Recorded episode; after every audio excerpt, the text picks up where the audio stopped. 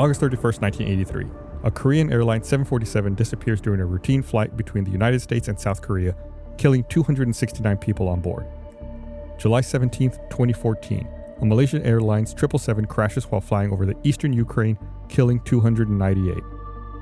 July 3, 1988, an Iran Air Airbus A300 crashes into the Persian Gulf shortly after takeoff from Tehran, killing 290. All three of these planes are brought down in flight by military missiles.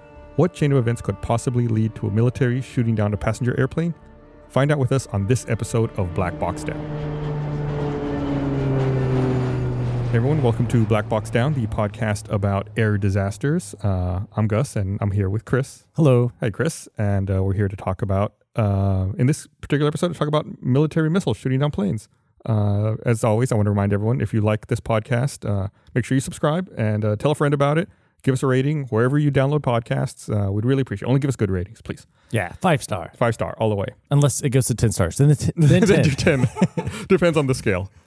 So, um, you know, this is a relatively new podcast, and uh, several, you know, we've been trying to figure out how we're going to do it for a while. And a few months ago, when we finally got the green light, we knew we were going to make the podcast. Uh, I sat down with Dennis, who does all of our research. Hi, Dennis. He's right over there. Uh, I sat down with Dennis, and we wanted to figure out what incidents we wanted to cover and what disasters. And uh, I, I pitched the idea of having this episode where we just talk about different incidents where military shoots down a passenger airplane, and then literally the next day, there another one of these incidents happened. Uh, I don't know if you remember back in January 8th, there was a Ukraine International Airlines Mhm. flight that got shot down uh, when leaving Iran on its way to Kiev. Uh, that that was a fairly recent flight. We didn't include it in this uh, roundup just because we still don't really know everything uh, that led to that. I mean, we kind of do. Uh, I mean, Iran was on heightened alert because the U.S. had assassinated an Iranian general, and then Iran retaliated with missile Yeah. strikes. The Iranian um, military thought that this passenger airplane was a cruise missile and shot it down. That's what we think happened so far. But anyway, so it, it's it's it's strange to see that this is something that still happens, Yeah, albeit it's very rare. yeah.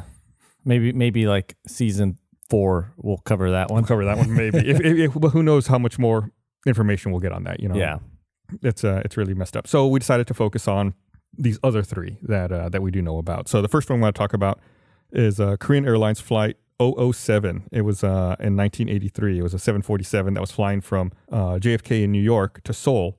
But this was during the height of the Cold War. So okay. normally the the best way to get from JFK to Seoul is to fly over Soviet airspace. Hmm. But because of the Cold War, they decided they didn't want to do that. That's why they stopped in Alaska on the way. So they flew from JFK to Anchorage, Alaska, then from Anchorage, Alaska to Seoul. Were, were all flights doing that at that time? yeah, I think most flights just were. like just stay out. Of, just avoid Russia. yeah, it, Soviet Union. Sorry. just to be safe, I think they wanted to uh, to just avoid that if at all possible. So um, the flight was, you know, like I said, flew from JFK to Anchorage, no problem. Then uh, from going from Anchorage to Seoul, uh, they got shot down. The flight was crewed by, you know, all very accomplished pilots. You know, they all had tons of flying time. Very, um, there were there were you know no, nobody was was new, nobody was fresh. So there was a 200 of the 269 people on board. 23 were active crew and six were deadhead crew who were just you know hitching a ride. Uh, then amongst the passengers, 105 of them were South Koreans, and 62 of them were Americans. And in fact, one of those Americans on that flight was a U.S. congressman from Georgia, Oh, uh, Larry McDonald, uh, who of course perished uh, along with everyone else. And then it was a smattering of people from other countries as well. when you said deadhead crew, what does that mean? It's like a crew who's just hitching a ride. They're not active crew. Uh-huh. They're just like they work for the airline, and they're probably just hitching a ride to get back.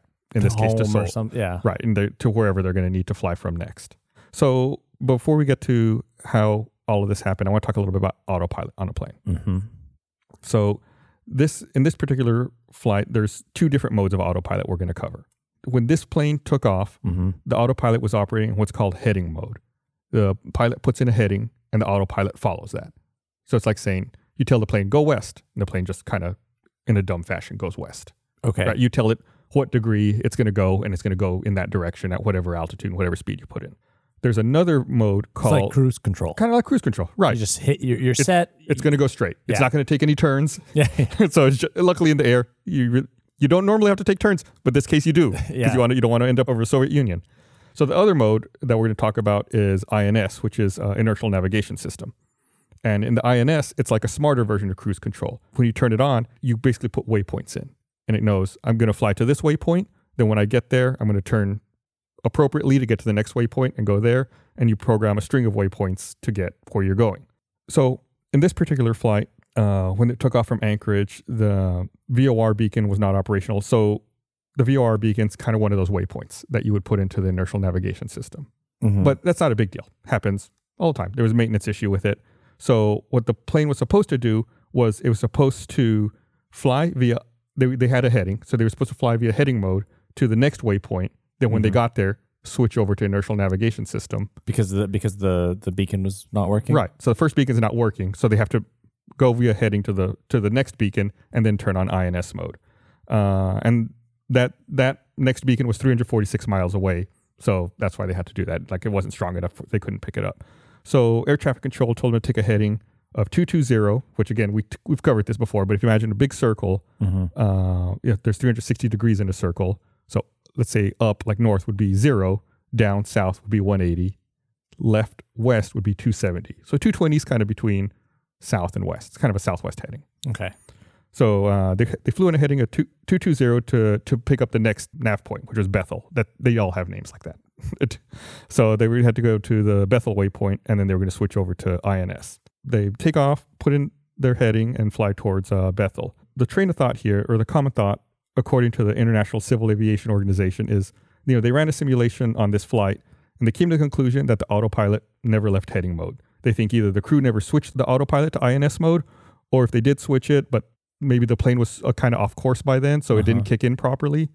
Uh, but for whatever reason, the autopilot didn't transition to INS, and the crew never noticed. Oh. So they were deviating just a little bit. So 50 minutes after takeoff, uh, there was a military radar, a U.S. military radar, picked them up and noticed that they were like 12 miles off course. Mhm. Not a big deal, whatever. But and the military doesn't know what's going on in the plane. They think maybe the plane is just doing its thing, right? they, they know it's a U.S. plane. Right. They know Okay. it's a U.S. plane. Because they were slightly off course, they were out of range of their uh, very high frequency radios to contact air traffic control. So they tried to ask another flight, which was Korean Airlines 15, to relay messages to air traffic control on their behalf. A whole bunch of reasons here, but I'm going to try to simplify it. Uh, Korean Airlines 15 used high frequency radios, which have a higher range than very high frequency, but there's vulnerable interference and static. So there's probably some miscommunication they didn't understand.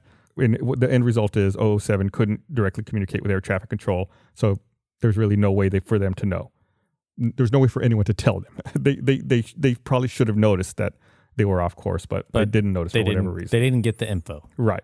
So halfway between that Bethel waypoint I mentioned and the next waypoint, uh, the plane passed through the southern portion of the North American Aerospace Defense Command buffer zone. I know that's a that's a mouthful, but basically it's a zone that's off limits to civilian aircraft because again, this is the height of the Cold War and they're kind of flying between U.S. airspace, international airspace, and Soviet airspace. Yeah. So there's this zone that there's not supposed to that no civilian aircraft supposed to fly through. They just entered it.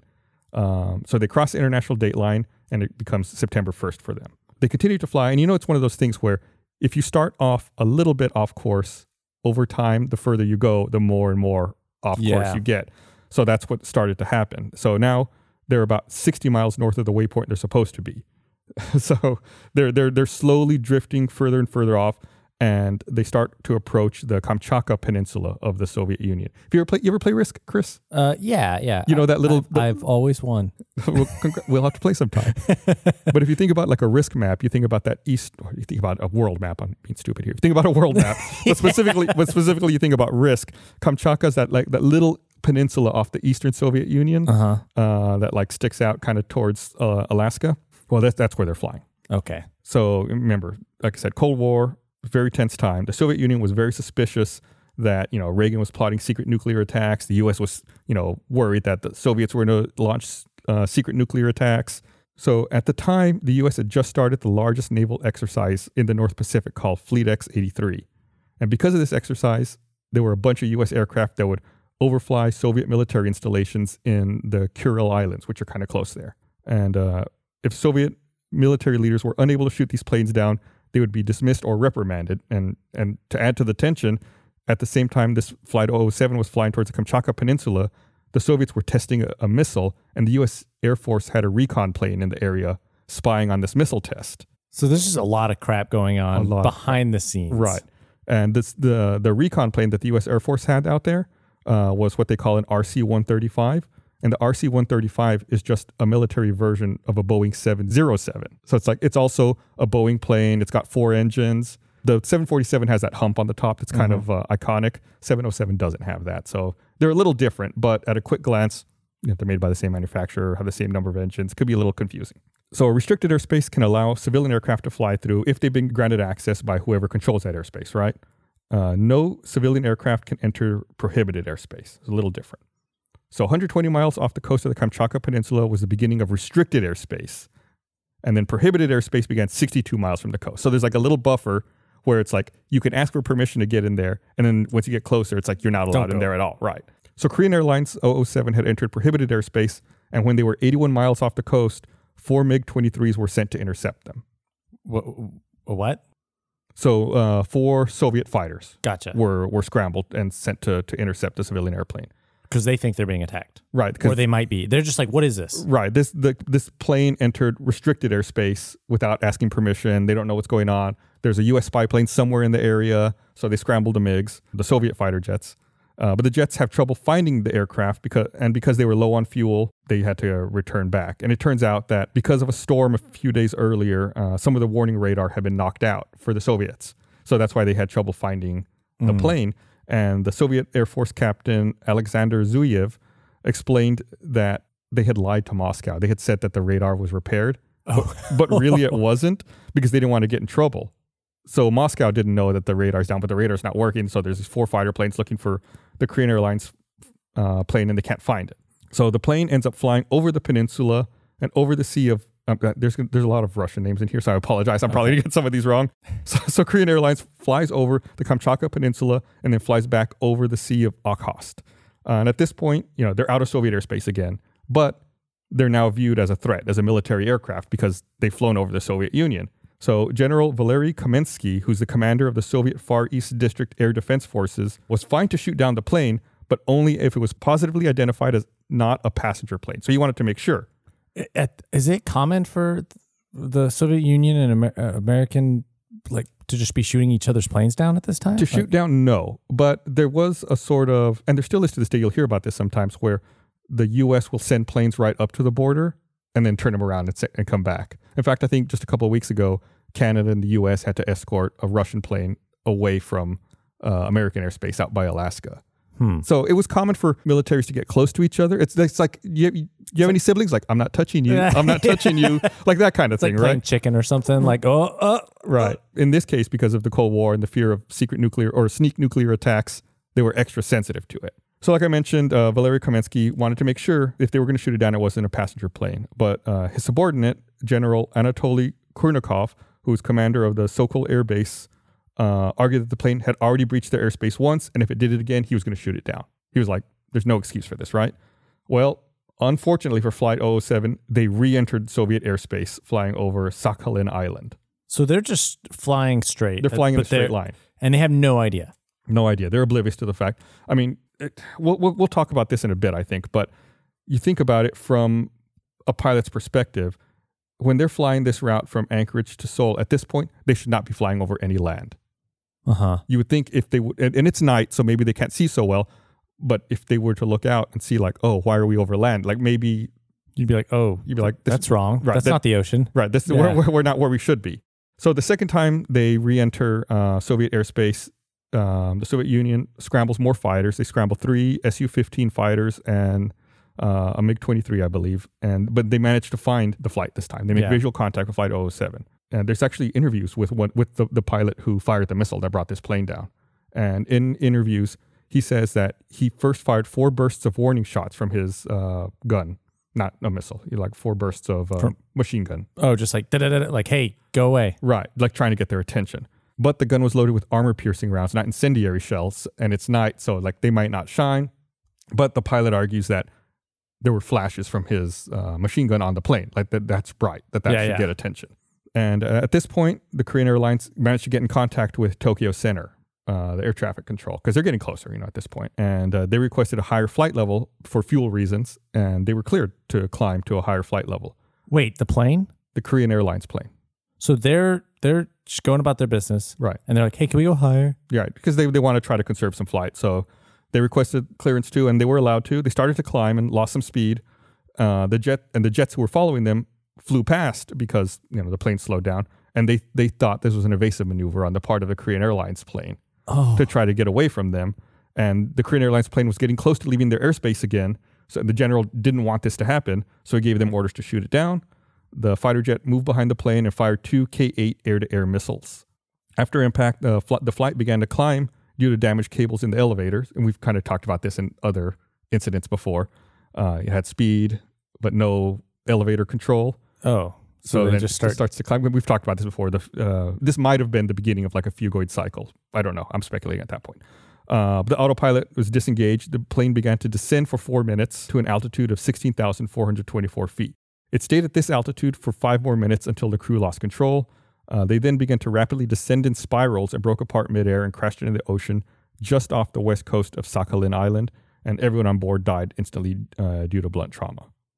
Wow. So, so it was just a confusion. They didn't even know they were in the Soviet Union, and they didn't even know that they were doing evasive maneuvers. They were just flying their plane, Right. It's the unfortunate circumstance. and then Soviet Union's like, just take them out. They're they're trying to run away. They're trying to Right. eva- yeah, man. it uh, again like many of these it's uh, just one mistake after another going on here and uh, you know the soviets actually didn't acknowledge shooting down the plane until september 6th uh, which was sometime later and they denied knowing the location where the plane went down um, but nine years later they re- it was revealed that the soviet union immediately sent two search and rescue operations within the first 30 minutes to that location So Uh, did did uh, the U.S. not do anything to retaliate, or what was the the the fallout from this? Well, we'll get to that. In a we'll get to that in a second. But the question you ask is interesting, right? What is the U.S.'s level of involvement here? This is a South Korean airline departed from a U.S. airport, but it should have been in international waters, but instead was over Soviet airspace. Yeah. So it was like, what is the U.S.'s jurisdiction or what's their responsibility in this? So South Korea actually designated the United States and Japan uh, to be the search and salvage agents, which makes it illegal for the Soviet Union to salvage the plane uh, if it was found outside of Soviet waters. So, and, and both sides were racing to try to get their hands on the flight data recorder to, to see what happened. The Soviets uh, interfered with the search and salvage attempts from the U.S. by sending false flag and light signals. They would threaten to board U.S. chartered uh, vessels, and they would attempt to ram South Korean uh, rigs. Uh, they would remove the U.S. sonar. And, I mean, they just tried to be annoying and tried to make it as difficult as possible for anyone else to find anything related to the to the crash.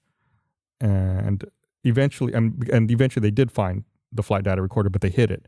It wasn't until 1992 that, after the fall of the Soviet Union, that Russian President Boris Yeltsin, as a gesture of goodwill, released the flight data recorder and cockpit voice recorder.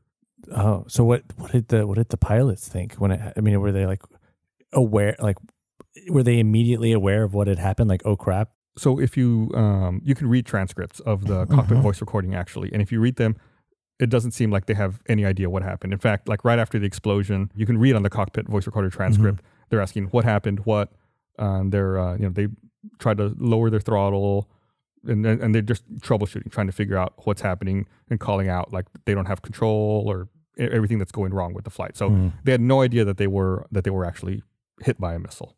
So as a result of all of this, a lot of things actually changed. Uh, the U.S. decided to use military radars and extend the air traffic control coverage from 200 miles to 1,200 miles out of Anchorage. And the FAA set up a secondary radar system uh, on an island out there, St. Paul Island. And in 1986, the United States, Japan, and the Soviet Union set up a joint air traffic control system to monitor traffic over the North Pacific. So this gave the Soviet Union formal responsibility to monitor civilian traffic. That way, they would be more aware Mm. uh, of what was coming into their airspace and set up direct communication link between the controllers of all those three countries. That way, they, th- there- Yeah. there, there was no There's- miscommunication. There's no harm in letting the Soviet Union know about just commercial air Mhm. air flights, right? Right. And uh, and in fact, as a result, as a direct result of this, a couple of weeks later, on September 16th, 1983, uh, President Reagan announced that uh, GPS would be made available to civilian use for free, and uh, the, and also the interface for autopilot on big airliners like this was changed to make it more obvious as to whether it was operating in heading mode or INS mode.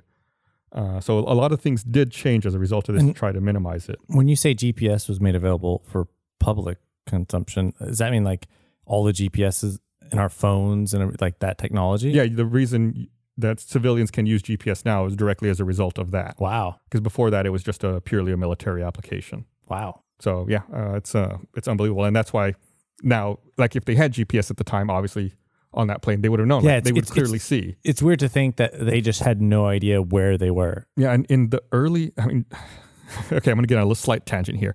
The 747 flew for a very long time, and in fact, when the 747 first started flying, they had um, a hatch in the cockpit so that the pilots could use a sextant to look at the stars and try to determine uh, what their position was. Wow. like like Like, a sextant, like you picture Yeah, yeah, people yeah. on ships, you know, in the like you- 1500s. They were still using that Right. in, in the 80s. Well, no, the 747 is much older than that.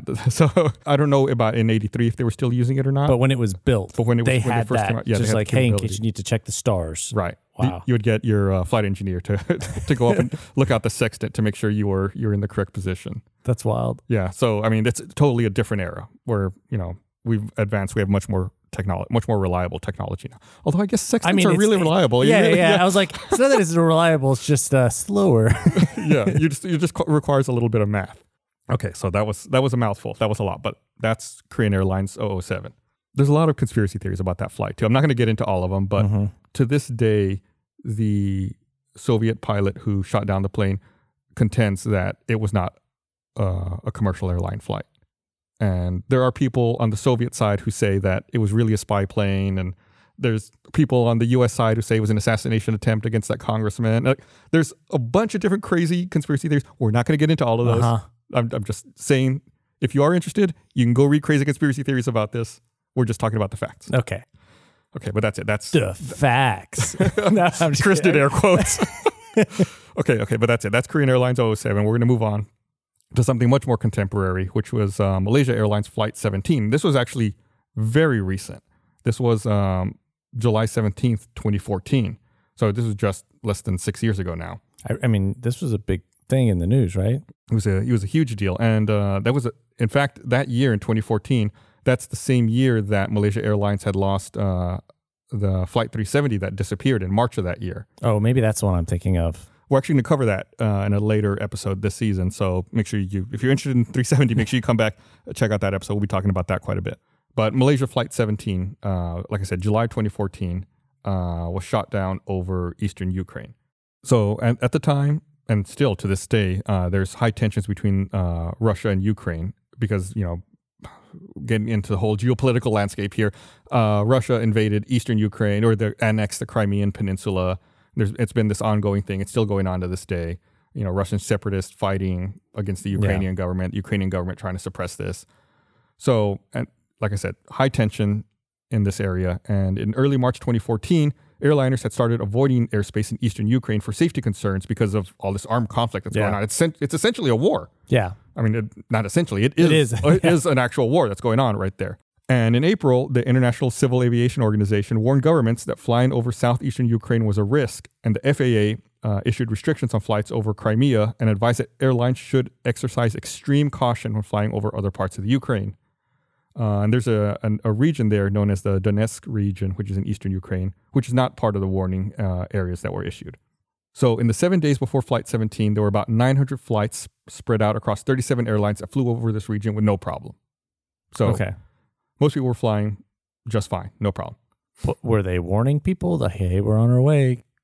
Uh, well, I mean, they were they were following their normal procedure, but you know, typically people on the ground, military is probably not monitoring or paying attention to that. And there was a lot. Of, there were, like I said, there was a lot of tension in the area. Recently, right before that, on June 14th, a Ukrainian Air Force military airliner was shot down while on approach to uh, Luhansk International Airport, which resulted in the death of 40 troops and nine crew members. On June 29th, Russian news agencies reported that a Buk missile system had been obtained by insurgents after they took control of a Ukrainian air defense base. And on the same day, a tweet by the Russian-backed Donetsk People Republic claimed that they had this missile system. Uh, that tweet's now deleted. That tweet's been removed. So Wait, so they were just tweeting out that they have a missile defense? right, that they had uh, they had some missiles. Just like, hey guys, just so you know, we have weapons. Right, there we got missiles. So on July 14th, a Ukrainian Air Force uh, AN-26 was shot down, flying at 21,300 feet, and the militia claimed it had been shot down with that Buk missile launcher. And then on the 16th, another Ukrainian aircraft was shot down, uh, this time by a Russian MiG-29 jet with an air-to-air missile. So you see, there's a lot of conflict in the air going on here. This is all military stuff. Yeah, but this is all Yeah. military that's going Yeah. on at this point. Uh, European countries were warned by the Ukrainian government that flying over eastern Ukraine was dangerous. So on July 17th, on the day that this happened, an Associated Press journalist saw a Buk missile launcher uh, in a town in the Donetsk region, as well as seven separatist tanks. So the Buk M1 was being operated by a man, quote, with unfamiliar fatigues and a distinctive Russian accent. Take from that what you will Hmm. Uh, there was a close by battle was taking place, which is why the missile launcher might have been in that area. Um, the Ukraine had restricted flights not to fly below 32,000 feet, but the nearby Russian airspace was closed below 53,000 feet due to armed conflict in Ukraine. So essentially, if they close it below 53,000 feet, they're saying don't fly through here. Yeah. Airliners normally fly 35, 40,000 feet, somewhere in that range. So is it is it difficult for uh, just a commercial airline to get that high up to where they're above the conflict space? Uh, so they would be able to easily get above 32,000 feet on the Ukraine side, but on the Russian side, they could not get that high to 53,000 feet. Okay. At that altitude, there's just the air's not dense enough to support lift. You know, the higher you get, the less dense air is, and you need a certain amount of density in the air To, to to generate lift to Yeah. let the, the plane go up. so you have to have like a special plane that can do that. Right. And there are some military planes that can do that, uh, but a commercial airliner, not going to happen. So the Dutch Safety Board actually asked uh, Russia for a detailed explanation of why they had closed their airspace below 53,000 feet, but they never really got an explanation on it. And uh, it's kind of speculated that the Ukraine was continuing to let flights fly over this area because they would receive what's called overflight fees from commercial airliners. So basically, airlines would pay them to fly over their airspace. Oh, So that might be why they hadn't really closed it. Okay, so that's all set up. That's all background. Now- Okay. Now, on to the actual incident. So Flight 17 was cruising at 33,000 feet over the Ukraine near Dnipropetrovsk. Yes, uh, which was uh, east of Donetsk. Uh, ATC asked them to climb to 35,000 feet, uh, but they asked to remain at 33,000 feet, and they were approved. So they're flying at 33,000 feet. This would have caused, you know, some separation conflict with a Singapore Airlines flight that was nearby, but air traffic control moved that flight to the altitude of 35,000 instead. So they're trying to keep space between the planes. okay. So there's a couple planes coming through this area, and they're like, eh, just, you know, you stay over there, you stay over there, we'll be good. Right. There's mandated minimum distances Yeah. that they have to stay apart. So air traffic control is kind of moving them around. So Flight 17 asked if they could deviate 20 miles north due to weather, and they were approved. And then the crew then asked to climb to 34,000 feet, but that request was denied. Again, this is all typical. It happens. This kind of stuff happens all the time. At 4:19 p.m. local time, uh, the control notice at Flight 17 was off course by about 3.6 miles to the north, and you know told them you know get back on course. And north is going to be closer to Russia, right? Well, north is closer to conflict. We can say that. Okay. I don't want to call anything in this area Russia or Ukraine. It's- well, it's- it it's would be closer to Russia. Well. Russia's to the east, but Okay, Russia's, never mind. Russia's also to the north. It's complicated. Look at a map. Uh, it's supplemental information. It's closer to bad. It's closer. It's closer to bad. It's closer where they, to where they don't want to be. Uh, so uh, air traffic control tells them to get back on uh, course, and then the air traffic control calls the Russian air traffic control to request clearance to transfer this flight over to them to Russian airspace because that's the direction they're flying. They're flying from Amsterdam out to Kuala Lumpur, so they have to fly in this in that direction. Uh, at 4:20 p.m., air traffic control contacted flight 17 to transfer them over to tell them contact Russian air traffic control and has them change frequencies, but they didn't receive any response From Russia. from the flight from Oh, uh, from from, flight, flight. 17 right they were t- trying to call them and because at the same time at 4:20 p.m. a Buk ground to air missile was launched and detonated outside the cockpit of flight 17 causing explosive decompression uh, the tail and cockpit broke off the plane and all three sections disintegrated as they fell to the ground and there were no survivors on this flight So they just they just got blown up right the like real quick. Mhm, the, the the missile was fired by the separatists on the ground, and it exploded right outside the cockpit. Uh, right, uh, if I recall per- correctly, on the left side of the cockpit, right by where the pilot sits. And the way these missiles work is they don't have to make direct contact with an airplane. They're Mhm. loaded with shrapnel and uh, other things. So it exploded in a pretty deadly range, where it just showered the cockpit, the front part of the plane, with shrapnel. Probably killed the crew instantly, and then the plane broke apart into three pieces. Man. And so there was no warning. They Mm. were just like in the wrong spot and then they just got blown up. Right. It wasn't there wasn't it wasn't like the first one where there was like uh, planes chasing them down and Right. yeah. they they just were in the wrong spot and probably got shot down by someone who was a little uh, overeager. So uh, the day after the crash, uh, 181 of the 298 bodies have been found, and uh, some, you know, they were observed being placed in body bags and loaded onto trucks because where this fell, it was over where armed conflict was going on. So it was difficult for any investigators to get in and do any kind of examination. It took several days. So finally, on July 21st, pro-Russian rebels allowed the Dutch investigators to examine bodies, and by this time, 282 of them had been recovered, uh, 87 fragments found, and 16 bodies were still missing. So by December 5th, 292 of the bodies have been identified. This was like an ongoing thing. You know, they just, they kept going on, and um, I believe at this point there's only two Dutch victims who have not been identified. But everyone died. But yeah, everyone died. So the Dutch Safety Board issued in their final report that the crash was caused by a Buk missile, and this actually launched the largest criminal investigation in Dutch history uh, around this downing of this flight. Uh, consisted of Belgium, Ukraine, Australia, and Malaysia, who all formed a joint investigation team.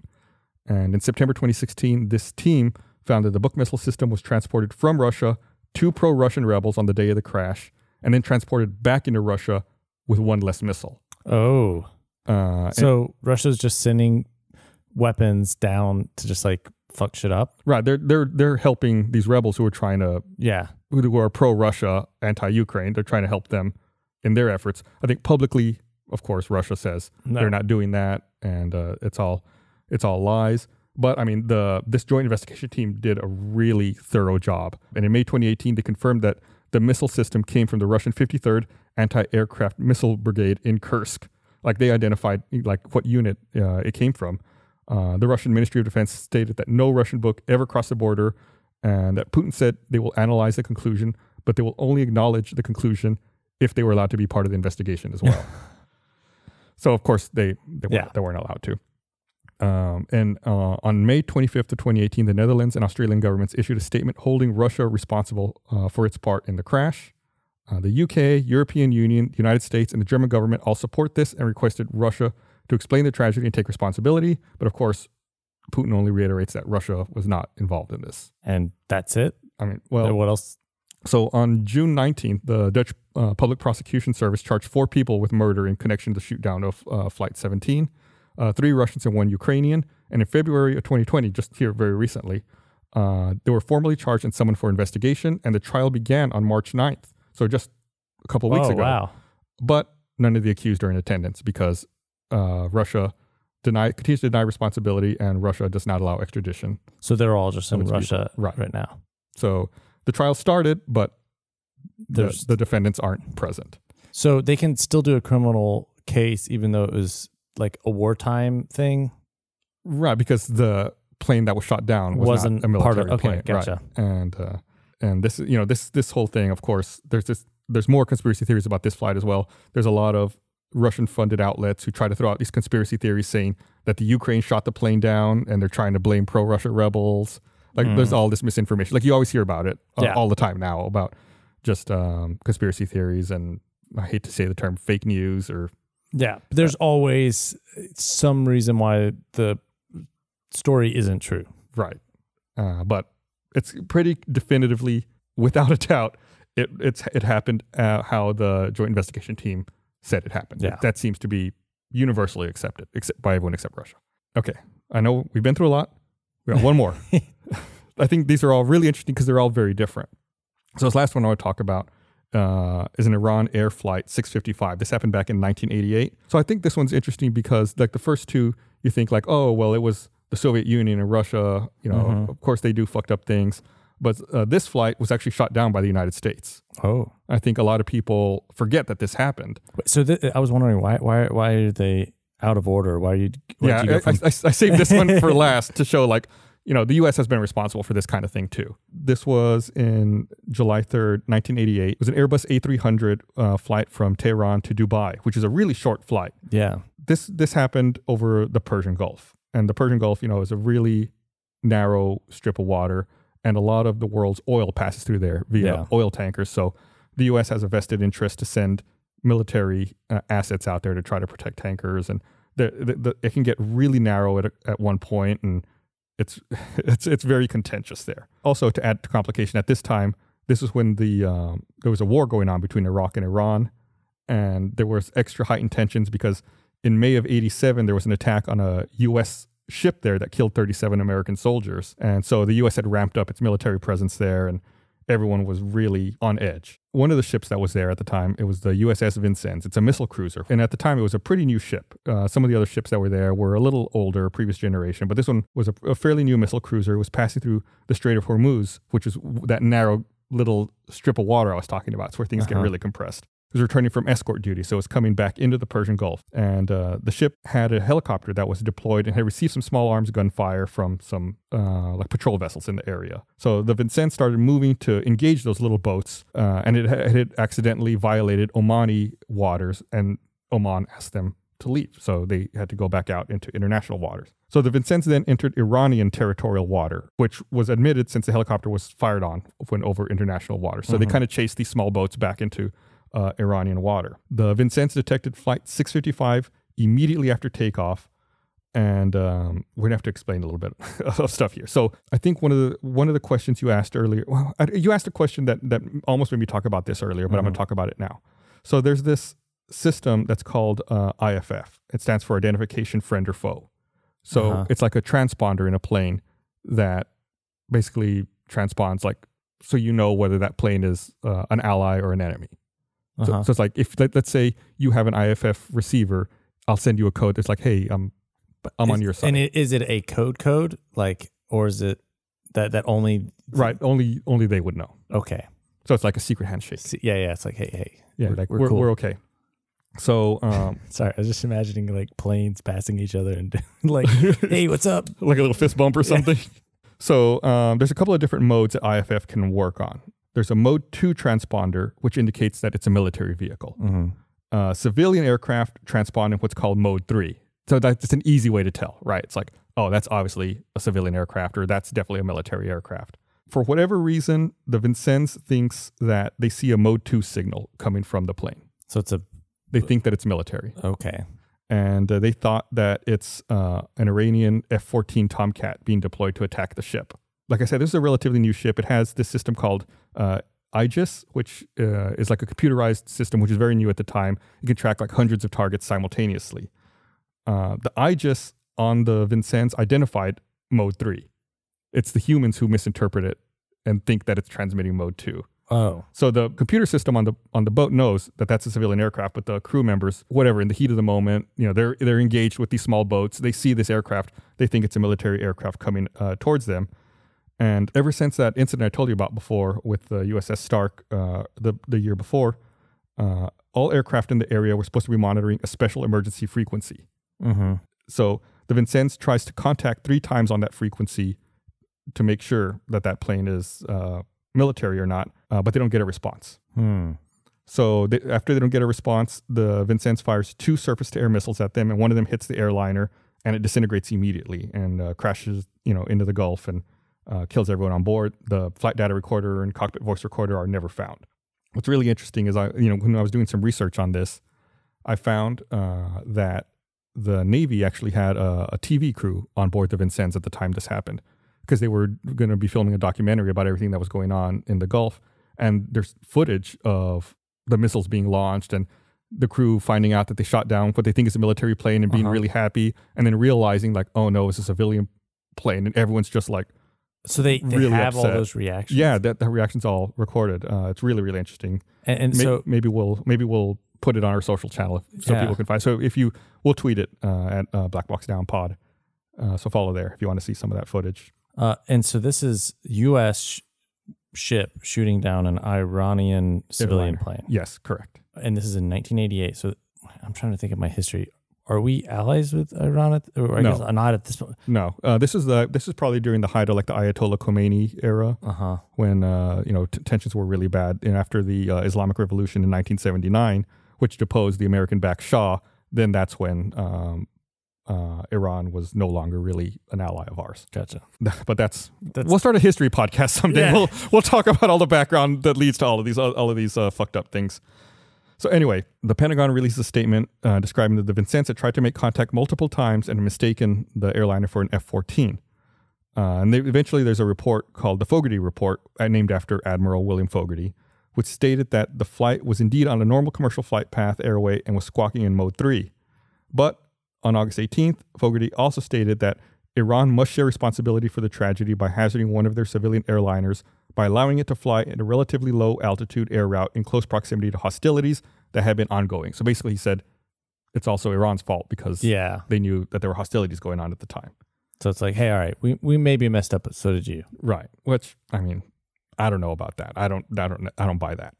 Anyway, uh, in 2000, the U.S. government stated the incident may have been caused by what they call scenario fulfillment. So this basically happens when like people are put under pressure and like they kind of fall back to like a training scenario, like believing everything's real. Oh. So they kind of just like they see a plane and they're like, oh, you know, we're in we're in combat. Like that plane's an enemy. We need to shoot it down.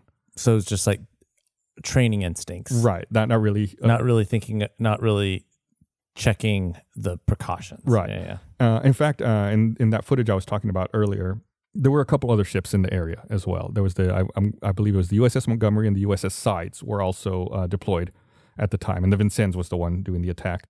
In that footage, you can you can hear the Vincennes communicating with the Sides, uh, asking for confirmation if that's a military plane or not, and the Sides has doubts, Oh. and uh, and, and and I believe uh, the the Sides even says to confirm and make sure it's a military plane, uh, but you know uh, tragedy still happened.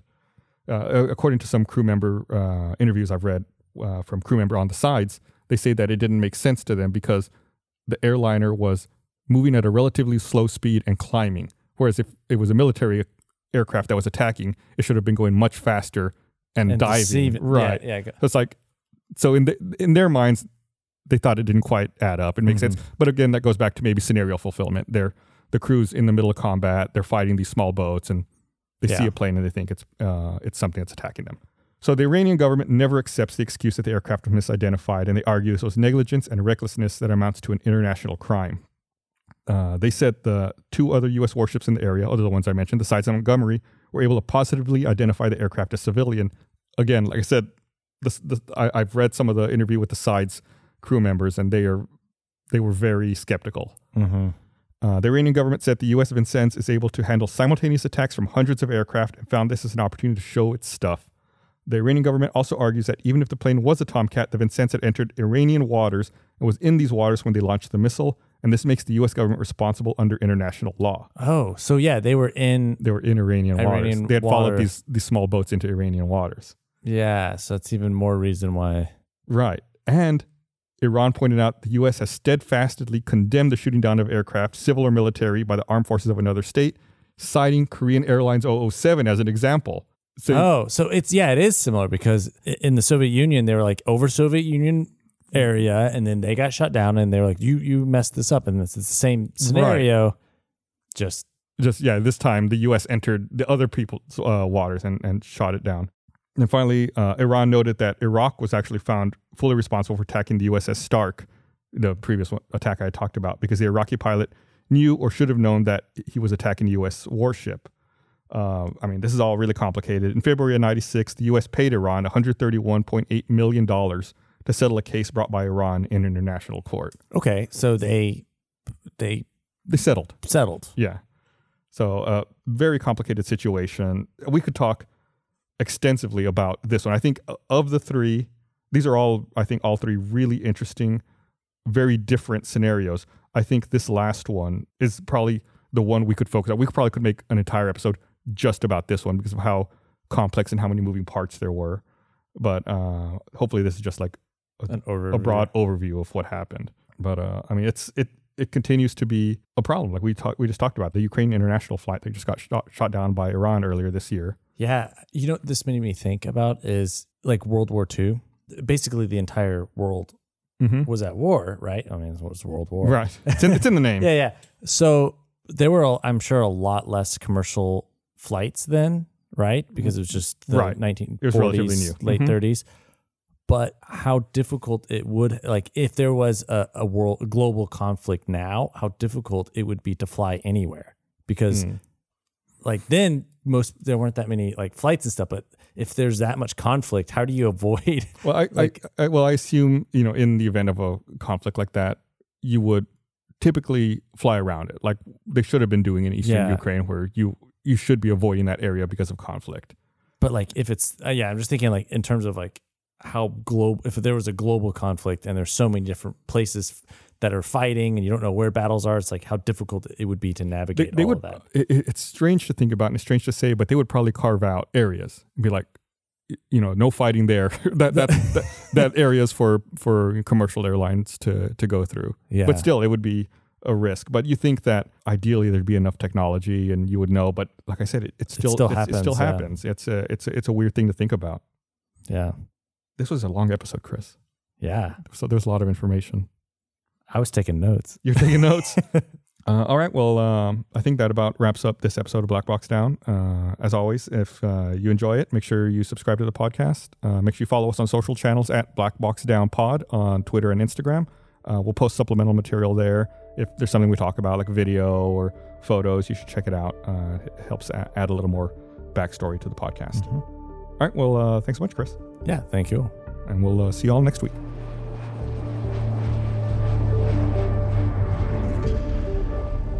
Hey guys, if you're all out of Black Box Down episodes and looking for something else to listen to, you should check out my other podcast, Good Morning from Hell. It's a comedy show where I'm dead and forced to interview everyone in hell as my eternal punishment. I'd recommend the episode Getting High with the Wright Brothers, which stars Gus as Orville Wright, and he tells us the true story of who invented the airplane. Just search for Good Morning from Hell wherever you listen to podcasts. You can even listen on your Google Home or Alexa. Use those smart devices and play something dumb. Thanks.